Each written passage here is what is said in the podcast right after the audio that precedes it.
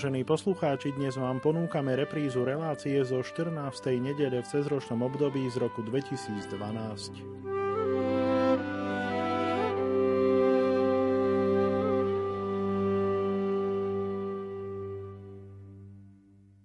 Prorok nie je nikdy doma prorokom. Toto ľudové príslovie je staré už 2000 rokov. Sám Ježiš Kristus o tom hovoril, keď bol v Nazarete. Evangelista Marek o tejto udalosti píše. Ježiš prišiel do svojej vlasti. Jeho učeníci išli s ním. Keď nadišla sobota, začal učiť v synagóge. Počúvalo ho mnoho ľudí a s údivom hovorili. Skade to má tento? Akáto múdrosť, ktorej sa mu dostalo a zázraky, čo sa dejú jeho rukami. Vari to nie je tesár, syn Márie a brat Jakuba a Jozesa, Júdu a Šimona? A nie sú tu s nimi aj jeho sestry? A pohoršovali sa na ňom. Ježiš im povedal, proroka si všade uctia, len nie v jeho vlasti, medzi jeho príbuznými a v jeho dome a nemohol tam urobiť nejaký zázrak, iba že vložením rúk uzdravil niekoľko chorých. A čudoval sa ich nevere. Potom chodil po okolitých dedinách a učil. Toľko dnešné vanílium. Otec Marian Gavenda je už pripravený na moje otázky. Pri mikrofóne je Anna Brilová, takže poďme na to. Ako je to s tým konštatovaním, že človek nie je doma prorokom? Ako sa nás to dotýka? Keď ide o to Ježišovo konštatovanie, nikde nie je prorok tak odmietaný ako vo vlastnej odčine, tak to hrozí práve v našom prípade, pretože práve tí, ktorí sme si privykli na Ježiša berieme ho ako niekoho ozaj familiárneho, čo z jednej strany je dobre, ale práve nám hrozí toto, že je našim spolurodákom, že sme si privykli brať ho ľudský teda len natoľko, nakoľko sa zmestí do nášho ľudského ponímania, tak ako ho ľudsky vnímali aj jeho príbuzní a tí, medzi ktorými trávil väčšinu svojho života. Pretože tak ako v noci my vidíme len tmu, ale keď máme e, ďalekohľad s ultrafiolovými lúčmi, tak zrazu vidíme. Vojaci majú dokonca na puškách e, takýto špeciálny ďalekohľad a pre nich nie je noc. No ale aby človek videl ponad to, čo vidia oči, v tomto prípade, aby videl Ježišovi aj to božské, potrebuje božský ďalekohľad a tým je viera. Bez takéhoto pohľadu na Ježišovi vidíme len človeka. No a môže sa stať, že aj keď sa považujeme za veriacich, aj keď chodíme do kostola, odvykneme si pozerať na neho s vierou, myslíme si, že je všetko v najlepšom poriadku a zrazu zistíme, že my sme si z neho spravili človeka. Humanistu, ako to vidno aj v mnohých teologických dielach, celých e, prúdoch teologických už v minulom storočí, ale aj teraz e, mnohí teológovia naozaj ho redukujú len do čiste ľudskej roviny, snažia sa aj z cirkvi, aby to bola sociálna inštitúcia a nie nástroj spásy či už teológia oslobodenia v Južnej Amerike, dokonca vnúcovali boj, triednu nenávisť ako formu oslobodenia človeka, ktorú mala aj církev používať. Našťastie sa to tam posunulo trošku do inej roviny, aspoň časť tejto teológie, že treba človeka najskôr oslobodiť od hriechu. Na to už je spasiteľské poslanie Krista, ale toto riziko, chcem tým povedať, neustále nám hrozí, že e, si tak na Ježiša privykneme, že vidíme na ňom len to ľudské. No a známe príslovie, že ani král nie je vzácný v očiach svojho komorníka, platí aj v našom prípade, že aj keď Boh je nesmierny, ale ako náhle prestaneme žasnúť a, a adorovať ho ako Boha, tak aj Eucharistia sa nám stane naozaj len hostiou. A na to narážam, aj to už som častejšie spomenul aj v relácii, ale si to čoraz viacej všímam, aj odozvy ľudí sú na to, ako sa vytratila medzi veriacimi, ktorí chodia a niektorí aj v týždni, nielen každú nedelu na príjmanie, skutočne viera e, v eucharistickú prítomnosť Krista, že to je ten istý Kristus, ktorý chodil po Palestíne v čase svojho verejného pôsobenia. Že toho istého príjmame ako bol pre Ježišových súčasníkov, aj tých z Nazareta, nemysliteľné, že ten nesmierny Boh môže byť v tomto človeku, ktorý s nimi žil, bol ako jeden z nich. No takisto ľudskej logike sa zdá nepriateľné a nepredstaviteľné, že ten nesmierny Boh je celý v tom kúsku hostie. No a kto nepristupuje k tomu vierou, tak povie, tak príjmam hostiu, je to symbol Ježišovej lásky, jeho darovania sa, symbol života. No ale to je, symbol je symbol, ale Eucharistia nie je symbol.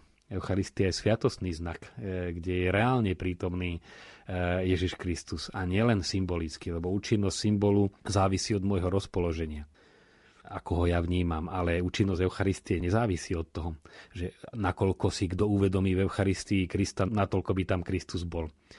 Ja môžem byť aj ako veriaci nesústredený, ale ísť na príjmanie, ale ja príjmam Krista alebo môže hlava bolieť, alebo proste nejaká únava a to nezávisí od mojej koncentrácie, či ja za týmto symbolom vidím Krista, ale on tam je. Takže nie sme ďaleko od tej situácie, ktorá sa stala Ježišovi v Nazarete. Táto situácia, že nik nie je doma prorokom, je nám, Slovákom, nadmieru známa, lebo my si naozaj nevieme uctiť naše osobnosti. Zrejme by sme si toto evanílium mali dobre zapamätať. Ono je to celkové ľudská črta, e, že ako si na tom blízkom vidíme aj jeho chyby a už ho tak neobdivujeme ako niekoho, kto je len na javisku, na piedestáli. Z jednej strany veľmi radi spoznávame zblízka týchto vzácných ľudí, celebrity, ale na druhej strane len čo ich spoznáme zblízka už prestávajú byť vzácnými. To je všeobecná črta, ale je pravda, že u nás Slovákov je to osobitná črta jednak cez naše dejiny, ten komplex, že my nemáme svojich ľudí, ten obdiv skôr cudzích sa predsa len nejak hĺbšie zakorenil. A potom to, čo zase hovorí aj ľudová múdrosť, kto o hlavu vyčnieva, tak mu ju utnú. Nie, že by sa potešili, že kto si tu vidí troška ďalej.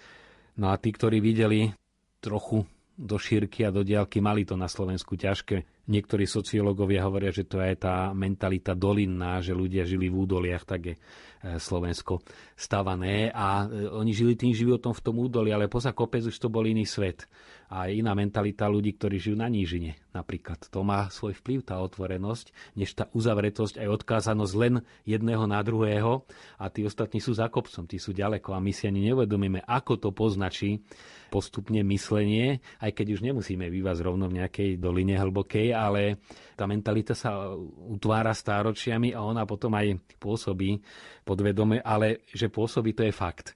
Vidíme to aj na súčasných osobnostiach a keď si porovnáme len Čechov, ktorí sú naozaj susedia, a máme aj historicky veľa blízkeho, i keď máme aj historické odlišnosti, ale to vidím na každom, kto len niečím je zaujímavý, snažia sa najskôr vyzvihnúť to dobré, vytiahnuť ho. Zoberme si len obdobie totality a tajné církvy. Biskup Dávidek tajný biskup. Všeobecne sa vie, že to bol veľký svoj raz, veľké čudo a narobil aj veľmi veľa paseky v cirkvi, tým, že nedovolene svetil ženy biskupov a tak ďalej. Ale knihy, ktoré o ňom vyšli v Čechách, vyťahali to pekné, to dobré, čo v ňom je a snažili sa aspoň tak podať aj tie chyby, že aby človek sa ho snažil pochopiť, prečo ich spravil. Urobili z neho osobnosť. On bol svoj raz samozrejme, vystal si za, za svoje presvedčenie, no ale u nás máme, myslím si, objektívne veľa nepomerne výraznejších osobností, aj biskupov, ktorí boli vo vezení, aj kňazov, a stačí, že na ňom nájdeme nejakú malú chybu a už hovoríme len o tej chybe, lebo sa bojíme, že niekto by bol trošku vyšší ako my, tak radšej ho zlikvidujeme. A ono to likvidovanie prebieha e, tak, ako prebiehalo v Nazarete, že zrazu sa začnú vypitovať a nie je to predsa jeden z nás. Proste Nazarečania tiež nezniesli, aby mohol byť trochu odlišný. To bol kameň úrazu. Že to presahovalo ich štandard. No a miesto toho, aby sa z toho tešili, oni spočiatku aj žasli ale potom začali práve sa cítiť ohrození, že on ich presahuje, no tak ho potrebovali eliminovať. A ono sa to práve rieši takýmito rozoberaniami, ohováraním, nekonečným hľadaním chýb a tie také zanlivo zanietené diskusie, ktoré vyzerajú, že máme veľký záujem o církev, ale často je to len to likvidovanie toho, kto by nám trčal ponad hlavu. Nemusíme ísť ďaleko, napríklad osud kardinála Korca to, čo osobne si vytrpel a ako bol verný svojej línii celoživotne, potom aj jeho myslenie, eh, ktoré dal na papier eh, a za veľkých eh, námach a rizika, ale teda naozaj hlboké vízie, ktoré sa dotýkajú súčasného života a možno mohol byť ešte aktuálnejší v tom období porevolučnom než totalitnom, ale zrazu niekomu nesedel politicky a bol okamžite odpísaný. Žiaľ aj medzi kňazmi, ktorí mali politicky trochu iné zameranie, si ho zaradili, neskúmali a od tej chvíle neprečítali od neho nič. A všetko, čo napísal, zrazu nepovedali doslova, že bolo zlé, ale sa k tomu nevracali. To až keď bude neskoro, potom si uvedomíme. Potom si zrazu uvedomíme, koho sme tu mali medzi sebou, ale e, keď naozaj mohol to svojou autoritou potiahnuť, tak sme tú autoritu skrývali to je klasický príklad, že naozaj tie dejiny sa opakujú a že sme v tom osobitne úsilovní my Slováci. Je tu ešte jedna zvláštna vec, že ľudia majú tendenciu posudzovať človeka nie podľa jeho skutkov, ale častokrát podľa rodín, z ktorých pochádzajú, respektíve podľa príbuzenstva, hoci títo jedinci môžu byť iní a naozaj geniálni. Je to presne tak, to vidíme, že keď je niekto z nejakého významného rodu, tak každá drobnosť je zaujímavá a keď bežný človek spraví aj niečo mimoriadne, tak sa tomu až taká veľká pozornosť nevenuje. Čo ja vidím ako aktuálne riziko v živote církvy, je práve určitá renesancia alebo návrat k tej takej vonkajšej obradnosti aj medzi kňazmi. Tam prebieha určité skratkovité myslenie, keď si povedia kedysi, keď bol kňaz obratený chrbtom k ľudu, keď nosil biret a dlhú reverendu, vtedy si ľudia kňaza vážili a kostoly boli nabité plné ľudí. Teraz my začneme nosiť znova biret a klobúk a reverendu a začneme otáčať znova chrbtom k ľudu a tam je ten chybný skok a znova budú kostoly plné. A opak je pravdou. Vidíme, že tie kostoly sú ešte prázdnejšie to riziko cez nejakú vonkajšiu formu, nejakú stať sa navonok zaujímavým, e, čím si tajomným, atraktívnym, že tým pritiahneme ľudí aj k Božiemu tajovstvu, to nie je cesta. To je len opačná stránka tých, ktorí chceli byť atraktívni extrémne svetáckým oblečením. Aj v kňastve to bolo tie 60. 70. roky minulého storočia. Tí istí, čo vtedy provokačne nosili džínsy a chceli byť zaujímaví. Tento typ sa teraz e, snaží cez tú vonkajšiu okázalosť zase byť zaujímavý. Tu treba ísť na podstatu veci. Ja som to už pred 20 rokmi v takom jednom interviu ešte v Ríme napísal. Podstatné je vzťah ľudia vycítia, či tú reverendu nosí, pretože má hlboký vzťah a tedy naozaj tá reverenda alebo už oblečenie, čierna košela je čosi, čo zodpoveda jeho vnútru, ale aj vycítia, že tie športové nohavice si dá, pretože chce ministrantov trošku pritiahnuť k oltáru, alebo chce sa dostať do prostredí, kde by mohol byť aj nepríjemný pre tých ostatných, nezapadnúť, tak sa priblíži, ale podstatou je vnútorný vzťah. No ale znova, keď sa chceme vrátiť k dnešnému evaníliu, to je práve to odsudzovanie, nedocenenie alebo niekedy preceňovanie na základe nejakej vonkajšej formy. To nie je cesta církvy.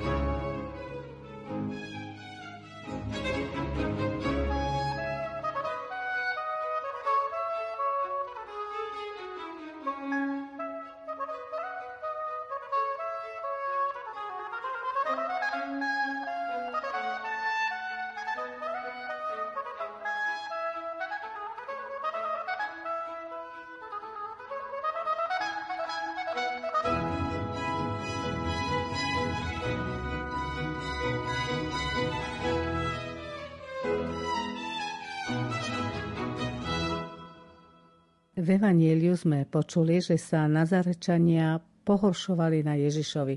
Skúsme analyzovať toto pohoršenie s premietnutím do tej dnešnej doby. To je kľúčové toto slovíčko pohoršovali sa, totiž inak to ani nemohlo byť. Ježiš priniesol pohoršenie, napad a povstanie bude, hovorí Simeon Márii. Jednak prináša triedenie duchov, buď sa postavíš na stranu dobra, alebo automaticky nemôžeš dlho zostať neutrálny, ale ťa to strhne na stranu zla, lebo buď Krista príjmaš, alebo ho musíš odmietať. Tam sa nedá, že nevšímať si, to sa dá možno chvíľu. Ale to nevšímanie vedie k odmietaniu, lebo v živote treba zaujať postoj a buď jeden alebo druhý.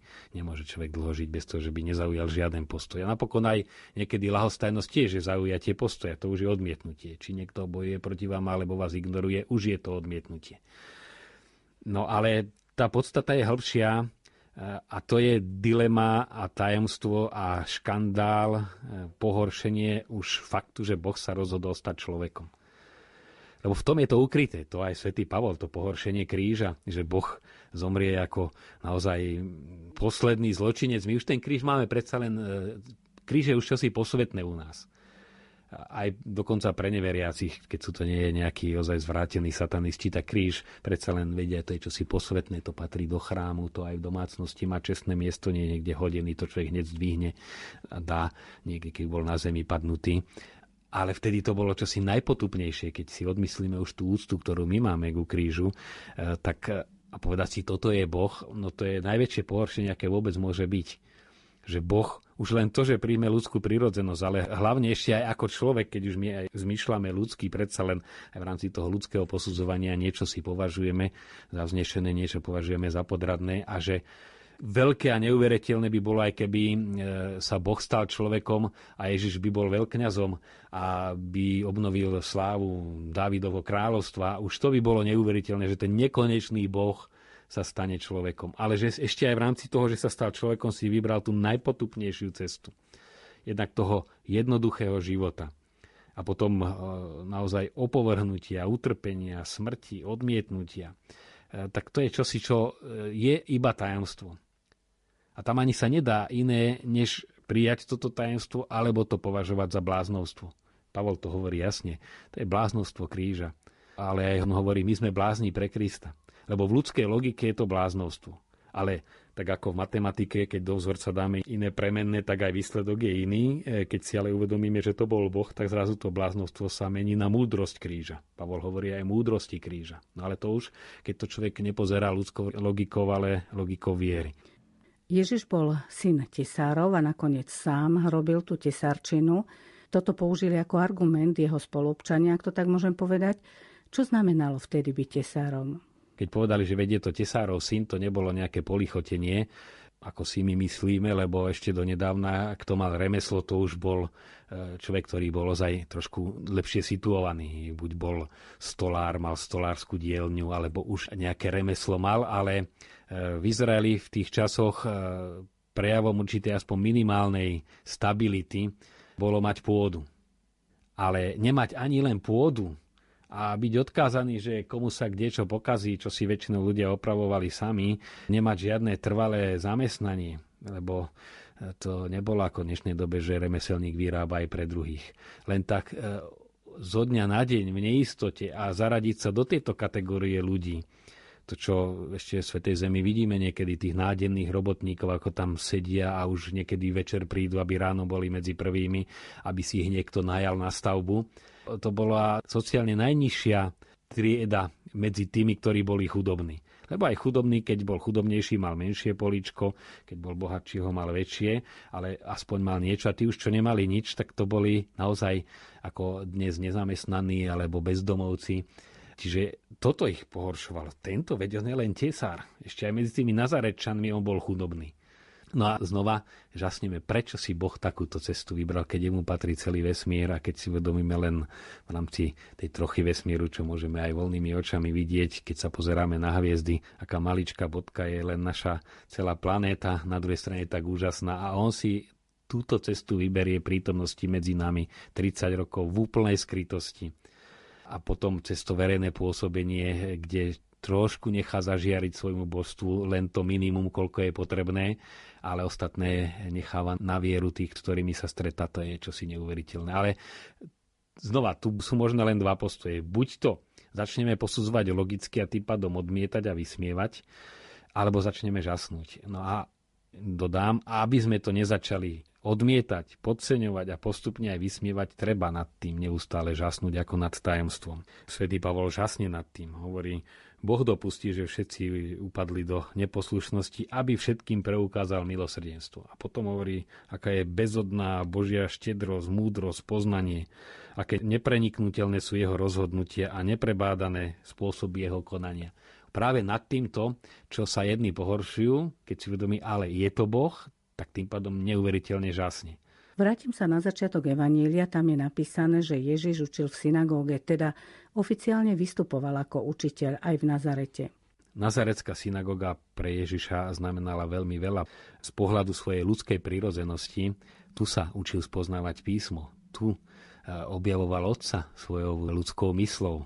A na to netreba nič slávne a veľké, ale to postupné uchvátenie svetým písmom, ktoré tu Ježiš určite prežíval, to bolo niečo úžasné. Ako niekto, kto aj v chudobnom domčeku prežil krásne detstvo, tak sa tam túži vrátiť. Naozaj mnohí takto sa radi vracajú a vracali aj do tých chudobných domčekov, tí, ktorí potom sa aj dostali do sveta, aj sa uplatnili a podali, už nikdy to nebolo tak pekné ako vtedy.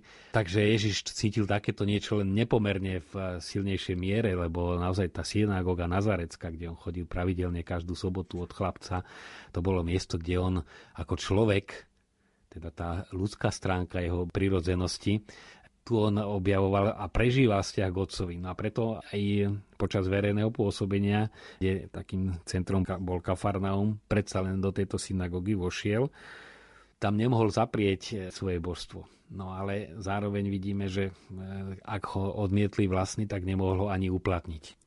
Nemohol urobiť zázrak. Aká je spojitosť medzi zázrakom a vierou? Som presvedčená, že Ježiš by mohol urobiť tie zázraky, ale pre ich neveru ich neurobil, pretože Ježiš bol vlastne Boh. Má to isto svoju príčinu. Akú? Teológia hovorí, že na zázrak je vždy potrebná viera, či už ten, ktorý ho príjma, alebo niekedy je to ozaj zázrak, ktorý vyprosia treba chorému dieťaťu rodičia, že to dieťa ani nemusí byť disponované v hlbokej viere, ale niekto tú vieru tam má a vysvetľujú to tak, že naozaj Boh chce zázračne pôsobiť v každom, ale človek sa potrebuje vnútorne otvoriť pre Božie pôsobenie. Čo ale opäť neznamená, že ako náhle ja úprimne sa otvorím, keď som ťažko chorý, Bože, uzdrav ma, že musí ten zázrak nastať. Lebo aj tak, ako je človek slobodný a môže sa rozhodovať, je aj Boh slobodný a rozhoduje sa v svojej slobode pre dobro a tým, že my nevidíme všetky argumenty, tak e, nevieme ani posúdiť z nášho pohľadu, čo pre daného človeka je lepšie. My naozaj to pozeráme len z nášho momentálneho pohľadu, Boh na to pozerá zo svojho božského nadhľadu a preto aj vyslyšanie a nevyslyšanie je tajomstvo, tak ako Ježišovo človečenstvo je tajomstvo, že prišiel medzi nás, jeho smrť je tajomstvo, tak aj vyslyšanie a nevyslyšanie je tajomstvo. Ale pravdou je, že aj tam, kde Ježiš chce pôsobiť, keď sa mu človek vedome uzavrie, no tak tam nemôže pôsobiť. Nemôže, pretože e, sa sám dobrovoľne rozhodol rešpektovať slobodu človeka. Nie, že by nemohol v absolútnom slova zmysle. Niekedy naozaj Boh človeka aj zaskočí. A to je opäť nevyspytateľné, že človek aj keď sa odkláňa od Boha, kde si vo vnútri ten Boží hlas začne ťahať. No a to je opäť tajomstvo, ktoré my nepochopíme. Koľko je za tým možno modlitieb, ani nevieme koho za tohto človeka ešte možno v detstve starých rodičov, alebo naozaj to sa nedá povedať.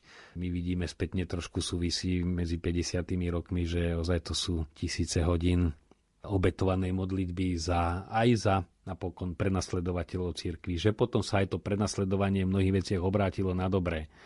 To bola aj vďaka iste Božej prozreteľnosti, ale aj modlitbám tých, ktorí sa za to celé modlili, aj za tých prenasledovateľov. Vďaka tomu sa stali nástrojmi, že v konečnom dôsledku poslúžili dobrej veci. E, som čítal štatistiku, keď to zrátali v 1968 kňazov a reholníkov a ich rodín, ktorí boli nielen vo vezení, ale aj vyhostení, tak to činilo nejakých 14 e, tisíc rokov. To je neuveriteľné, keď si to zrátame. Že naozaj to bolo množstvo rokov obrovské a to je čosi obety, keď sa to takto zráta. My sa v dnešnej dobe so zázrakmi môžeme stretnúť najmä v charizmatických spoločenstvách. Tak ja som všeobecne opatrný nie voči Duchu Svetému a charizmatickým javom, ale skôr voči tomu, čo nazveme charizmatickými javmi, lebo tu je úskalie. Čo je pravá charizma a ozaj aj to obnovné vanutie Ducha Svetého cez charizmy, nové charizmy, aj nové hnutia v cirkvi, to je nesporné. Ale práve preto, že je to čosi, čo sa nedá tak dať do regul, ako sa dala, ja neviem, jezuitská rehola presne dať do tých stanov alebo benediktínske pravidlá. Je to Duch Svetý, ktorý vanie kam chce a zároveň ale vanie cez človeka, vanie cez církev, ktorá je aj hierarchická ale je aj Petrovská, aj Pavlovská, aj Mariánska, treba ešte dodať, a vtedy je to církev vo svojej plnosti, tak e, tam aj sa ľahšie stane, že nazveme pôsobením Ducha Svetého, čo nie je pôsobenie Ducha Svetého. A naozaj už medzi psychikou a ľudským organizmom, ktorý ešte pomerne ľahko vieme vnímať, študovať, už je prepojenie veľmi tajúplné. A ešte medzi psychikou a duchovnom to je obrovský labyrint, kde stane sa neraz, že človek si to tak pomenuje, to, čo je len v jeho mysli, že to je pôsobenie Ducha Svetého. Na druhej strane, hlavne východná kresťanská mystika hovorí aj to, čo prebieha tvojou myslou, ktorú Boh stvoril. Duch Svetý stvoriteľ je aj Duch Svetý posvetiteľ, to je ten istý duch, duch stvoriteľ, duch posvetiteľ, tak e, aj tam nejaké prílišné odlišovanie, čo je iba prirodzené a čo už je nadprirodzené, tiež nie je na mieste, lebo e, Boh rešpektuje predovšetkým to, čo sám vytvoril, hoci v slobode, on to vidíme, že môže aj výnimku spraviť a je aj verný e, tým zákonitostiam, ktoré sám stvoril. Takže je to naozaj aj toto pôsobenie je tajomné, tajúplné, treba byť v záveroch opatrný a jednak teda pomenovať niečo, že to je od Ducha Svetého byť opatrný, ale aj odmietnúť, že to je od Ducha Svetého treba byť opatrný, lebo e, je možné ducha uhášať a Pavol hovorí, neuhášajte ducha ale platí tu to, čo povedal pán Ježiš a Pavol to na charizmy e, zopakoval, s ktorom sa pozná po ovoci. A keď to ovocie je miernosť, láska, pokoj, radosť, no tak to je charizma Ducha Svetého. Pravdou je, že Ježiš hovoril súčasne odpúšťať hriechy a uzdravovať. Viackrát a pomerne často dokonca, keď posiela učeníkov, vždy tam je mandát hlásať samozrejme, vyháňať diablov a uzdravovať. No a my sme sa toho vyhanenia diablov zhostili teda, myslím si, že vehementne, cez sviatosť e, zmierenia, tam nikto nepochybuje, že kto sa úprimne vyspoveda, že má odpustené hriechy a kňazi sedia teda v lepšom prípade. Množstvu hodín alebo veľa času venujú spovedaniu, lebo to berú ako za čosi najsamozrejmejšie a súčasť svojho poslania, ale e, ten mandát chodte a uzdravujte sa, ako si vytratil. To sa majú aj títo charizmatici pravdu, že tam ako si už a priori, že no ako kňaz tak odpustiť hriechy môžem, ale že by som mohol uzdraviť, to už aj a priori ako si tak vylúčne, že na to máme dnes lekárov, no lenže lekár lieči, pán Boh uzdravuje a pán Boh uzdravuje aj cez kňazov a uzdravuje aj cez tých, ktorí sú pokrstení a dostali účasť na tomto Kristovom poslaní. Takže je pravda, že ako si sme vypustili, alebo je v úzadí e, to poslanie uzdravovať. Ako by sme si mohli toto evanílium, kde sa hovorí, že človek nikdy nie je doma prorokom, aplikovať do toho bežného života? No, myslím si, že praktická aplikácia a jasne vyplýva z celého kontextu je práve učiť sa vidieť tom ľudskom v cirkvi božské. Či už naozaj si povedať, keď idem na príjmanie, toto je ten istý Kristus, ktorý bol tu na zemi a ktorý je Bohom keď vidím chyby kňaza, čítame o samých škandáloch, aj keď to je už propaganda, ale predsa len neraz majú určité jadro pravdy ako základ, povedať si áno, ale za tým pôsobí Boh. Proste nezakrývať si oči, nenegovať, ale brať aj tieto negatívne stránky, alebo nemusia byť vždy negatívne, len sú iba ľudské, iba hmotné, iba e, biedné a úbohé, jednoduché. Vždy ako výzvu dostať sa ponad to, a to je ten skok viery, do tajomstva viery, no a tam sme doma, sme tam s Bohom. A to je na dnes všetko, milí poslucháči. Požehnaný týždeň vám želá otec Marian Gavenda a Anna Brilová.